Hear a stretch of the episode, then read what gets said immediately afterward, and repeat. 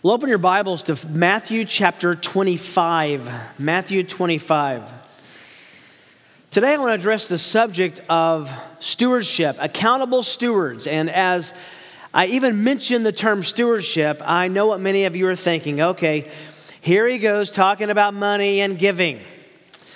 Well, frankly, I wish it were that easy and I wish it were that simple. What God has entrusted to us is so much larger and bigger and deeper than just resources and finances.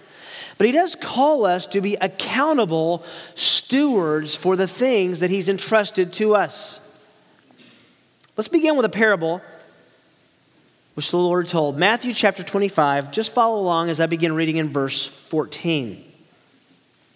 Jesus says, For it's just like a man about to go on a journey who called his own slaves and entrusted his possessions to them. To one, he gave five talents, to another, two, and to another, uh, one, each according to his own ability. And when he went on his journey, left these men in charge of these different talents. Immediately, the one who had received five talents went and traded with them and gained five more talents. In the same manner, the one who had received the two talents gained two more. But he who had received one talent went away and dug a hole in the ground and hid his master's money. Now, after a long time, the master of those slaves came and settled accounts with them. The one who had received five talents came up and brought five more talents and said, Master, you've entrusted five talents to me. I probably should say right now, these are not like talents like singing and playing guitar. This was a unit of uh, money. See, I've gained five more talents. His master said to him, Well done, good and faithful slave. You are faithful with a few things. I will put you in charge of many things. Enter into the joy of your master. Also, the one who received two talents came and said to him, Master, you entrusted two talents to me. See, I have gained two more talents. His master said to him, Well done, good and faithful slave. You were faithful with a few things. I will put you in charge of many things. Enter into the joy of your master. And the one who had received one talent came up and said, Master, I knew you to be a hard man, reaping where you did not sow, and gathering where you scattered no seed. And I was afraid, and I went and hid your talent in the ground. See, you have what is yours. But his master answered and said to him, You wicked, lazy slave. You knew that I would weep where I did not sow and gather where I scattered no seed. Then you ought to have put my money in the bank. And upon my arrival, when I received my money back, I would have gotten it with interest. Therefore, take away the talent from him and give it to the one who has 10 talents. For to everyone who has, more shall be given, and he who has will have an abundance. But from the one who does not have, even what he does have will be taken away. Throw the worthless slave into outer darkness. In that place, there will be weeping and gnashing of teeth. I wish we had time to devote a full, um, not even sermon, but a series to this, this parable. But at the heart of the parable is, is a set of principles God entrusts believers, God entrusts people, God entrusts those who say they follow Him with responsibilities and with stewardships. And God expects that we will respond to those stewardships responsibly and faithfully. I don't know if you've thought about this, but God has a serious set of explanations that He lays out in His heart, in His mind, on and for you. There will be a great day of reckoning. Everything you have been given is a gift.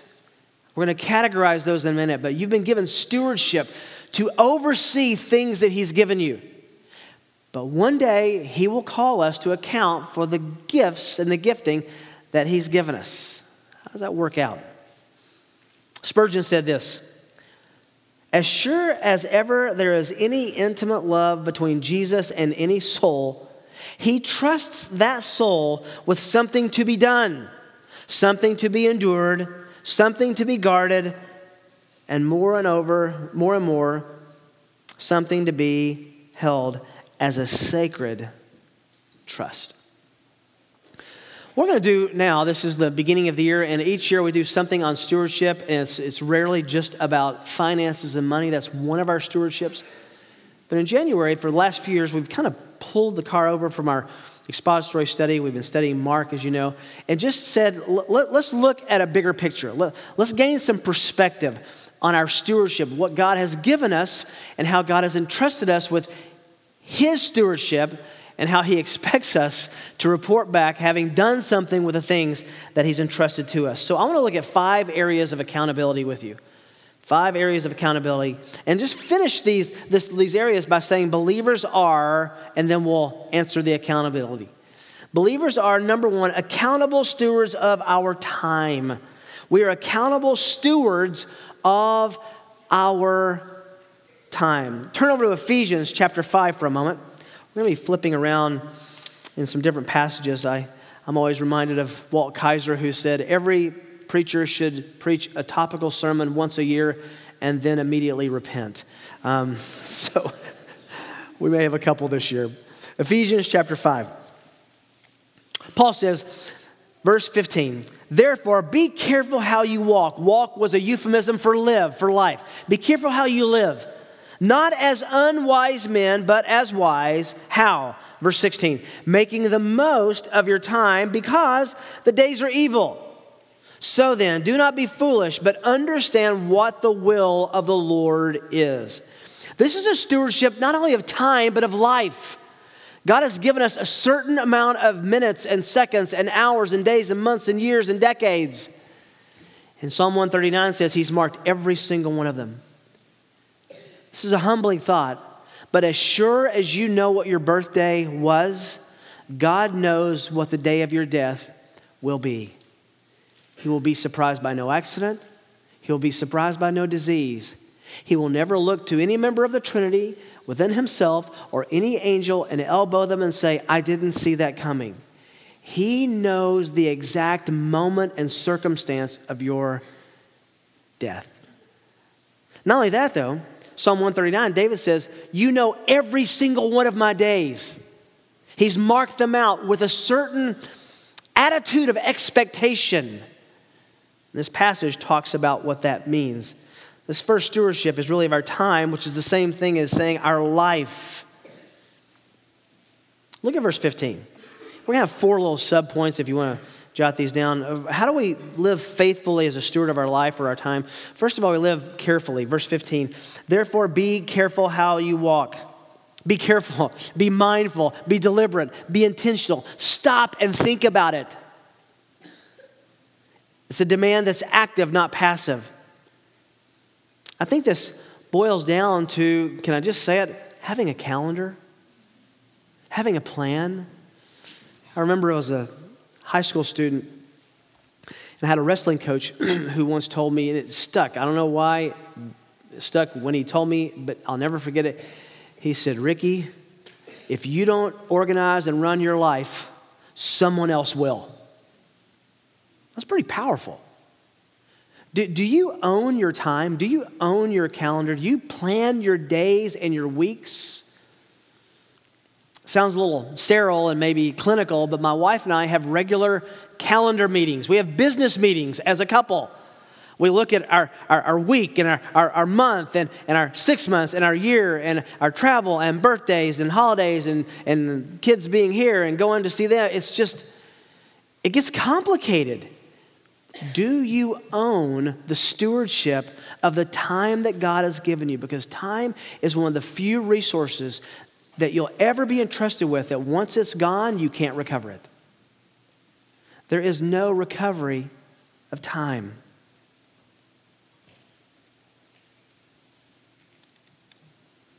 What are your usages of time? We could have a little detour and study what the proverb says about the lazy man. All of us know what it's like to be lazy, but Look, please understand, every time we have this kind of discussion, some people think, well, should I have a day off? Should I have a vacation? Should I have a break from my work? Or should I just work, work, work? God has given us time to recreate, time to reflect, time to enjoy life. The book of Ecclesiastes tells us if anyone is going to enjoy the blessings of this world, it should be a Christian who can give God glory for those blessings. But Paul is saying, are you being deliberate and careful about looking at the time God has given you and allotting it to his glory? Secondly, he says, live wisely not as unwise men, but as wise. This puts us into two categories. Categories. There are wise people who use their time, and there are unwise people who use their time. And then there's a kind of a third category, which I think is all of us. There are times when we're wise and times when we're unwise. I don't know that these are uh, uh, absolute polar opposites. Well, he's wise. He always uses his time well and wisely. He's not wise. He never does. No, no. It's usually we're somewhere in between. We have good days, bad days, good hours, bad hours. Wisdom is sometimes lived not in the imperatives of Scripture don't steal, don't cheat, don't lie Wisdom is lived in making decisions about what's best, even over what's good.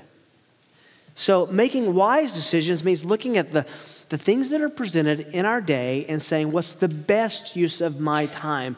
And listen, Satan comes, 2 Corinthians 11, as an angel of light.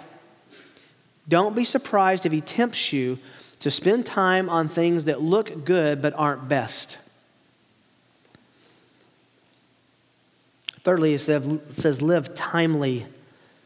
Verse 16, making the most of your time. And then he adds this little caveat because the days are evil. It's amazing how many books and seminars there are about how a Christian should budget for their money and very few on how they should budget their time. I think time is more valuable than your money. You can reclaim money. You can make more money. You cannot reclaim time. Once time is gone, we will never have that moment ever again. Physicist John Archibald Wheeler says this Time is what prevents everything from happening at once. Now, those of you who are engineers may understand that at a deeper level than I do, but it's a pretty good quote. Everything doesn't happen at once. God allows time to space things out, which gives us a multitude of decisions Paul is clear. Time is a commodity, it's a gift. It must be managed, it must be stewarded, it must be overseen, it must be budgeted as an expenditure. Why? Because the days are evil. In other words, we are up against something. In our use of time, evil days, the evil that surrounds us in our world, is going to creep into our value system and, and begin making us make decisions that are unwise, bad stewards and will not glorify God. Psalm 90, verse 12 teach us to number our days, Moses prayed, that we may present to you a heart of wisdom. In other words, Lord, teach me to order my days and, and number them so that I can give back to you the, the decisions that I've made that are wise and best, even over what may be good. Remember C.T. Studd's famous dictum, his little little phrase that really changed a generation, launched countless missionaries, pulled people into ministry. C.T. Studd said, Only one life twill soon be past. Only what's done for Christ will what? Last. What a great filter to put our calendars through. Jim Elliot, he's no fool who gives what he cannot keep, gives up what he cannot keep to gain what he cannot lose. And fourthly, here in this little passage, we see live circumspectly. Verse 17 So do not be foolish, but understand what the will of the Lord is. These are two poles. You're living wisely, you're living foolish, you're also living according to what God's will is. This isn't a mysterious, you know, what is God's will for my life? Who do I marry? Where I live? What car do I get? What job do I take? Um, uh, uh, what are the decisions I'm going to make for my, my food, my nutrition, and my hydration today? Too many people want to know what God's will for their life is in the areas that aren't spelled out in Scripture, and Scripture will feed into our decisions about those. But this is talking about the will of God that tells us to do right and wrong, good from evil. And the only way to know how to live circumspectly according to the will of the Lord is to know what he said where? In the Word. How you doing on your time? If God were to ask you today, and in effect, we could, we could almost say that he is. If the Lord were to say, I gave you seven days this last week, how many of those were invested in priorities and values that reflect your love for me and what's best for you and best for the people around you? You will never have last week to live ever again. It's gone. But you know what the good news is? We do have this week. And to walk circumspectly now as a good steward of the time God has given us is what Ephesians calls us to do making the most of the time because we live in an evil day. Secondly, believers are to be accountable stewards of our resources. You knew this was coming. It might strike you a little different than you're expecting, though. Accountable stewards of our resources. Matthew chapter 6. Turn back over to Matthew 6 for a moment.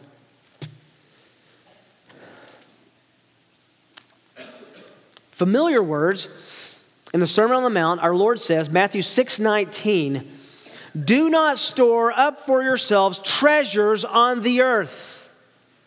Then he adds this little footnote where moth and rust destroy, and where thieves break in and steal, they're insecure. But here's the command store up for yourselves treasures in heaven, where neither moth nor rust destroys, and where thieves do not break in or steal. For where your treasure is, there your heart will be also. The eye is the lamp of the body, so then if your eye is clear, your whole body will be full of light. But if your eye is bad, your whole body will be full of darkness. If then light, the light eh, that is in you is darkness, how great is the darkness? Now you might be saying, What are you talking about, Jesus? In order to clear it all up, he sums up in verse 24 no one can serve two masters. For he will either hate the one and love the other, or he will be devoted to one and despise the other. Here's the point you cannot serve God and the best translation of that word is wealth, money, finances. When we look at this passage objectively, kind of stand back from it, see what, what Jesus is doing with this, this little admonition in the midst of the Sermon on the Mount, right in the middle of the Sermon on the Mount, by the way. Money and resources are tests given by God. Everything that God has given us is a test to, to ferret out, to sort out, to expose our values, to show our, our priorities. I'm going to admit it, it's always hard for me as a pastor to talk about money and stewardship, giving and, and resources. But I've had to face the, the fact that over the last few decades of, of uh, uh avoiding that, that it's really pastorally irresponsible. Jesus says a lot about money. Listen, my family and I are graciously cared for by your sacrificial giving.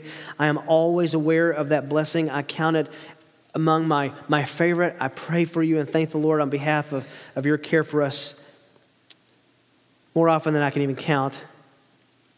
But there should be no conflict for us to sit and talk about money. Why? Because it's not just about giving to the church. That's such a small sliver of us being stewards of the resources that God has given us. It's not just money.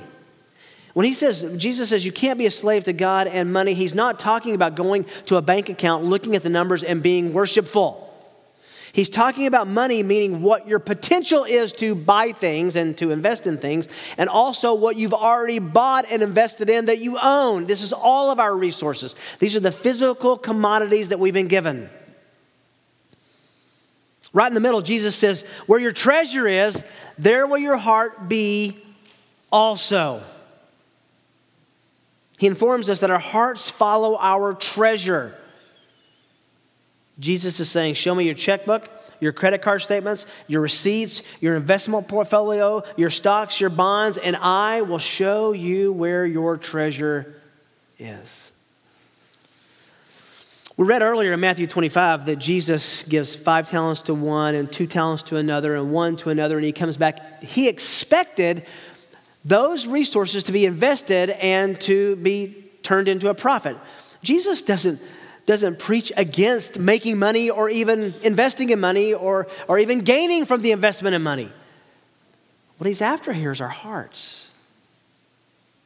Very clear that Jesus doesn't see money as evil, he sees it as a test to show us where our, our priorities are. Here's how it works wherever you are vested, that's where your interests follow. Randy Alcorn writes Suppose you buy shares of General Motors. What happens?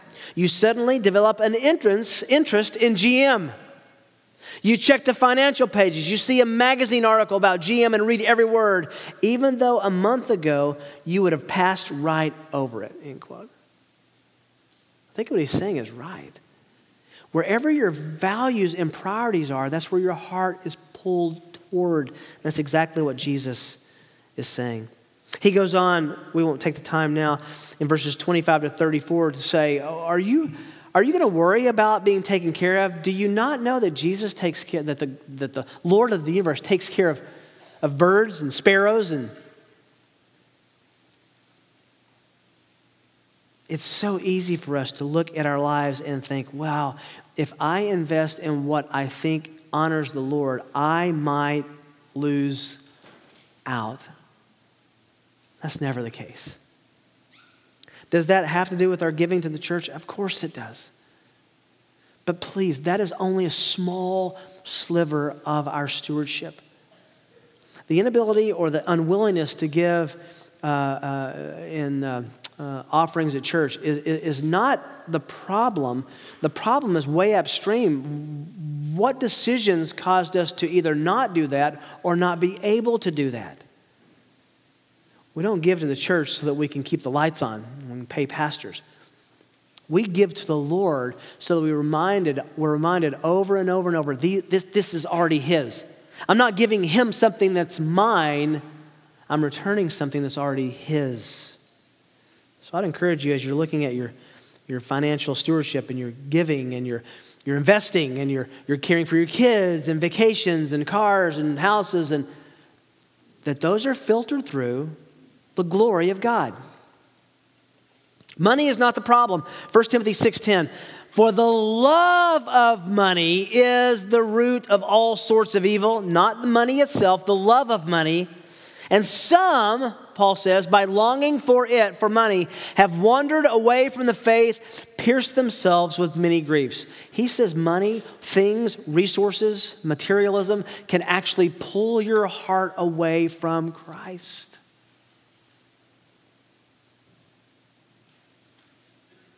Again, money is a test given by God. Hebrews 13, 5. Make sure your character is free from the love of money. Being content with what you have. For he himself has said, I will never desert you, nor will I ever forsake you.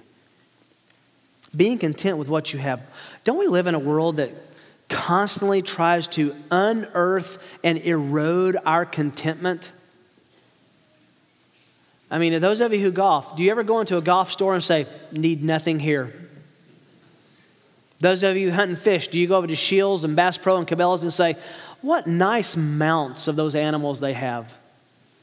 Well, you might say that, but do you also see what you want? Bed, bath, and beyond. I always find something I need in there. Yes, I've been there. Yeah, a need in there that I didn't know I needed until I saw it. And then there's the magazines and the emails and the advertisements, all trying to tell you, whether you know it or not, you're not content unless you have what we offer. The writer says, make sure your character is free from the love of money, being content with what you have. Footnote, that doesn't mean you don't get a new shirt or coat or blouse it does mean that we're content with what we have and not trying to find contentment in things. There's a third area accountable stewards of our gifts. Believers are accountable stewards of our gifts. Look over at 1 Peter chapter 4. 1 Peter chapter 4, verses 10 and 11. We were speaking about this at our men's training last Thursday. 1 Peter 4:10, Peter says, "As each one has received a special gift, each one has received a gift, use it or employ it, serving one another as good, here's our word, stewards, accountable stewards of the manifold grace of God. That's powerful. We have been given gifts to steward as manifold expressions of God's grace. He explains the two main categories of these gifts in verse 11. Whoever speaks, there's speaking gifts, teaching gifts in the church, instructive gifts, is to do so as one who is speaking the very utterances of God. Now, as a footnote to that, if you are going to teach and speak on behalf of God and you want to do so as having your words measured against the very utterances of God Himself, there's only one way you can do that. What's that? You teach what God has said, His utterances already, which is why we are committed to expository teaching and preaching. Then he says, secondly, whoever serves is to do so as one who is serving by the strength which God supplies. In other words, there are some who serve. Serve is such a broad, broad uh, uh, paintbrush. Serve can mean emotional service, it can mean uh, uh capital or physical service. We have, as, uh, as you know, we have a, a pile of snow outside. People who are shoveling and salting and removing snow were serving. People who were putting coffee together were serving. People who stopped to hear someone express how their day was were serving. People who stopped to say, I know that you have a, a relative or someone who's sick, who's in the hospital. How are they doing? How can I pray? That's serving. It's serving someone else's benefit and someone else's good. By the way, there's nothing in this uh, text that tells us that those who are uh, who've been gifted in, in speaking categories don't have serving gifts as well, and nothing that says if you're a servant that you don't have teaching and speaking gifts as well either so that in all things God may be glorified through Jesus Christ, to whom belongs the glory and dominion forever and ever. We do what we do for Him because of Him, as a signature of Him, to reflect Him, to show great things about Him and how great He is. It's amazing how, how we use the term gifted today. We talk about musicians are gifted, vocalist. He's a gifted vocalist. I heard it yesterday on, on television. What a gifted athlete. Some of you are gifted in mathematicians. We're praying for you. Artisans who are gifted, cooks who are gifted, gifted mechanics, gifted with children, gifted with animals, gifted with your hands, gifted as a speaker, gifted with money, on and on and on. Think about how he, he's so gifted. When you say someone is gifted, that implies a giver, right? Who has given you your talents? And listen, talents aren't necessarily spiritual gifts, but every talent can be used spiritually as a gift for God's glory. What talents and gifts and abilities and inclinations and proclivities and interests do you have? Those are gifts of God. Are we using and leveraging those gifts for His glory, for His good, and the, the betterment of His body, His people. Everyone has received a special gift. Romans 12 tells, gives us a list of them. Don't think that you were somehow at the back of the line when God was giving out gifts and, and He came to you and says, Sorry, we're out. No, you have been gifted. Can I say it in a way that might be awkward? You are God's gift to the church. We throw that around as a, you know, oh, he thinks he's God's gift to, she thinks she's God's gift to. You know what? You are God's gift and have been given God's gifts for the church. You're a steward of those things. Speaking and serving and caring, showing the manifold grace of God Do you know where you're gifted, by the way? I'm not asking you to go take a spiritual gifts survey. Uh, those can be helpful, but I remember taking uh, a spiritual gifts survey when I was a younger Christian. Um, about six months apart and realized I had completely opposite gifts than I did six months ago. So it might be whatever mood you're in that day. If you want to know how you're gifted or what gifts you've been given, have a good discussion with those who know you best.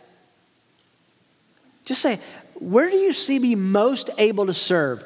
Teaching, speaking, instructing, serving, behind the scenes, making things better for people? Or both? Where's my accent? Even independent of that, what are the, the resources, our previous point that God has given you? How can I leverage those for God's glory and His good, the good of His people? Are you good at affirming the gifts of others? You know, sometimes we become so self consumed with, am I gifted? Am I not? What do I have? What do I not have? What do I want? What would I like to give away? Do you affirm the gifts of others?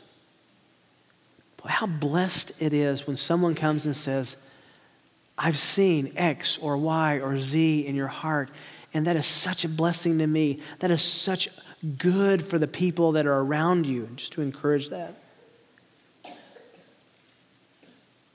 Number four, believers are to be accountable stewards of our relationships. I'm only going to briefly mention this because this could be a, a year long series. Um, we, we talk about this sometimes in our, our, our men's training as roles and goals is to look at your whole life and say, My life breaks down into different roles that I have with different people. And do I have goals inside of those roles to glorify God in them? Think about this for a second. We have a multitude of relationships. You're a son or a daughter. You're a father or a mother. You're a brother or a sister. You're a family member. You're a church member. You're an employee, an employer. You're a coworker. You're a merchant. You're a customer. And it goes on and on and on. What are your roles? What are the primary roles that you occupy? It, it, it, when I do this exercise and look at my main, main roles and the goals I have them with them, I start with the Lord. I'm first of all a child of God. What are my goals to grow in my relationship with God? 2 Peter 3:18, grow in the grace and knowledge of our Lord Jesus Christ. If I want to be an expert handler of God's word and know scripture, am I reading it every day? What are my goals? Uh, do I have a reading plan?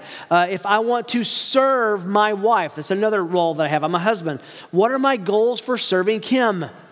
What does she like? What does she dislike? How can I make her her day better in the little things? How can I make her life better in the bigger things? Those are the, the roles, that, that's the role that I have with her. I'm a father. How can I, what are my goals with each of my boys to make them men of God and, and men in the world who know how to lead and shepherd and love and care and be sensitive? How, how am I thinking through the goals of that relationship? I'm also a, a co worker with the other pastors and the serving staff here at the church. What, do, do yourself a, a, kind of a fun exercise. Maybe you can do it with your, your brother or sister or wife or husband or a friend. Just sit down with a blank piece of paper and say, what are the roles? Who am I? What are my roles? Inside these roles, do I have deliberate, intentional goals to make these relationships glorify God? I think if you'll do that, you will be shocked and convicted maybe how well you're doing in some areas and how negligent we are in, in others. Roles and goals. Take the time to evaluate. Those are our stewardship God has given us with, with relationships. And then, fifthly and finally, and most importantly, is accountable stewards of the gospel. Believers are accountable stewards of the gospel. You've heard the old saying, it's attributed to many people. I haven't traced down exactly who said it first. What do you have that money cannot buy and death cannot take away? What do you have that money can't buy and death can't take away? And the answer for a believer is Christ. It's the good news of the gospel, it's eternal life, it's salvation. Eternity is the ultimate determining measure of our values. Think what it would mean like if, what it would be like if someone were to tell you, and this were not just an exercise in speculation, but really true, you have a week to live. If you knew that you had one week to live, how would that change your understanding of the gospel? I think if we knew we had one week to live, the people who we've been a little bit shy about telling them about life and time and eternity and hell and heaven and Christ and the gospel, his death, his burial, his resurrection, his offer of eternal life, I think our shyness would evaporate pretty quickly. What if, kind of changing the metaphor for a moment, what if by some uh, miraculous feat of engineering, you were working in a laboratory down in Kansas City, and you, for some reason, got a combination of elements together, and the concoction that you came up with was a for sure 100% cure for all cancer. Would you just keep that to yourself? Would that be something important enough to maybe share with someone who has cancer? You see the parallel, don't you? What if you knew, and I'm saying this tongue in cheek, what if you knew that everyone had a terminal disease of sin and was going to die and go into an eternal, Christless hell? And you had the answer for them to to not go there and to enjoy God forever. And you understood the good news that we, the wages of sin for all of us is death. We are all headed to a Christless judgment in eternity. But God, being rich in mercy, demonstrated his own love toward us, and that while we were yet sinners, Christ died for the ungodly. And we know that if you'll embrace this by faith, you can go to heaven and not go to hell and enjoy your Creator who brought you into existence to enjoy fellowship with Him. What if we knew that were true? Would that change what we did with the stewardship of the gospel? Of course it would. R.C. Sproul once said, A true belief in hell will drive a person mad or move them to evangelism. Do you believe in heaven and hell? Do you believe, think of this, you and I as Christians have been given the stewardship of the gospel that we can tell people and give people, and it can give them eternal life. Paul told the Corinthians in 1 Corinthians 4 2. Let a man regard us in this manner as servants of Christ and as stewards of the mysteries of God. In this case, moreover, it is required of stewards that one be found trustworthy. 1 Corinthians 4 1 and 2. What he's saying is we've been entrusted with the gospel, and God expects us to be responsible with that gift.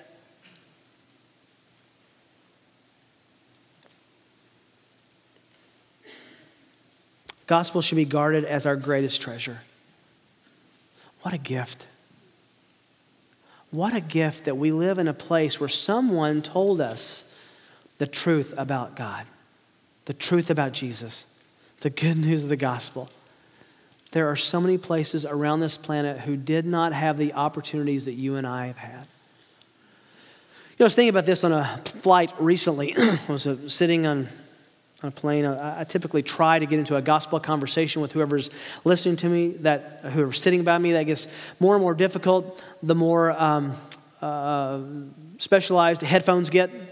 Uh, typically, you sit down on a plane and somebody pops the headphones on, and then, then you're you don't want to say excuse me. Um, I usually open my Bible and kind of see what I'm reading anyway. Um,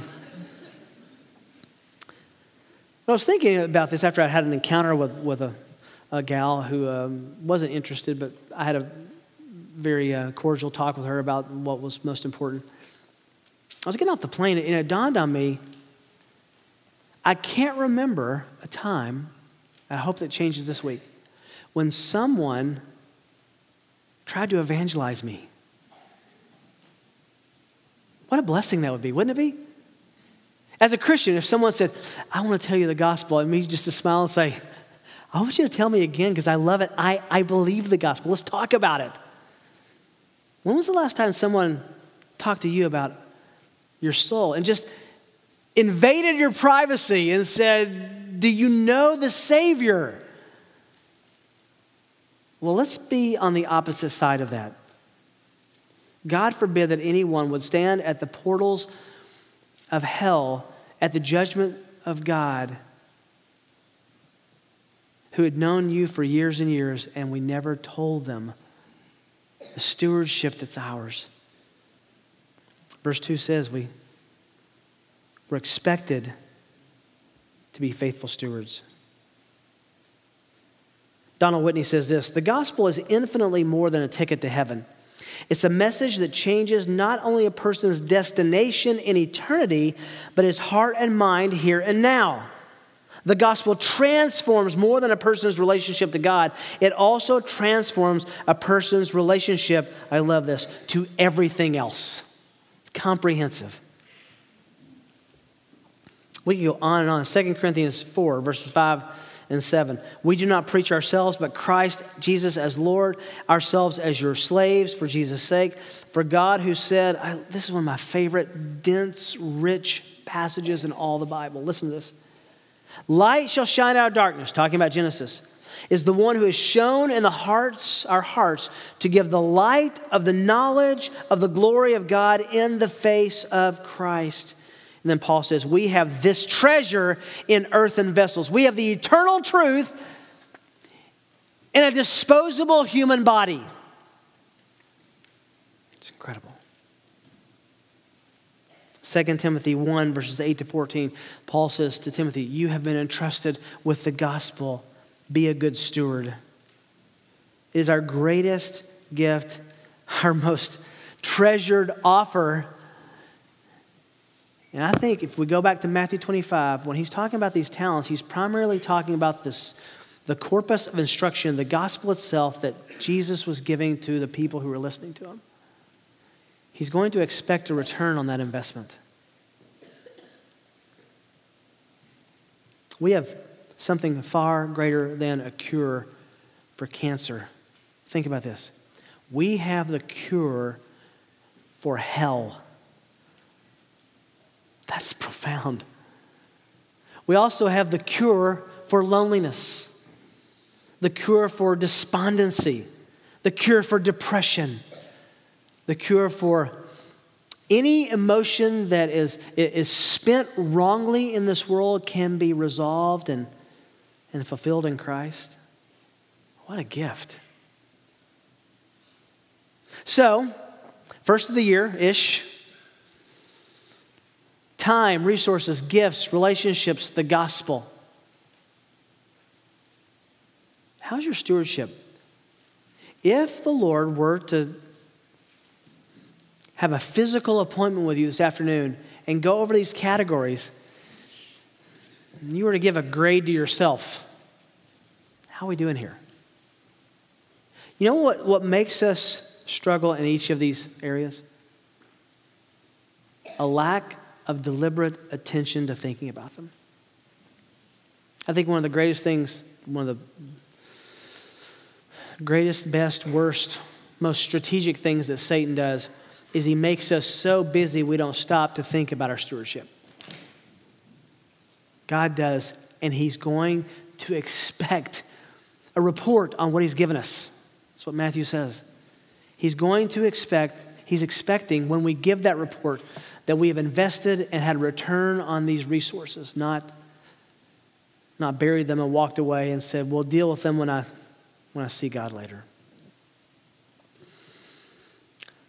You know, when we come to the end of a, a sermon and a service, eh, it's on my heart to always invite those who, who don't know Christ to consider that, and, and I am, and I will, and I should. But it's more than an appendage to a service. These realities are realities, they're, they're real. These, these priorities are, are sourced in an eternal God who gave his only begotten Son that whoever believes in him wouldn't perish but have everlasting life. If you don't know him, there is no hope that your priorities and your values and your stewardship will ever be in order. No hope. But if you want them to be in order, we would love to talk to you about them. People around you would love to talk to you about them. Our prayer room will be open in a few minutes. We'd love to pray with you and talk to you about them. You can have lunch with someone, and we'd love to talk to you about them. Jesus, listen, is coming back, and he's going to ask you and me what we've done with these stewardships. It's a powerful incentive to say, This is what I did. And can you imagine? Can you imagine? Can you imagine the God of the universe, God in flesh, the Lord Jesus Christ, in his resurrected body, saying to you, Well done, well done, good and faithful servant. Texas, enter into the joy your master. Come enjoy me. Let's come and enjoy eternity together.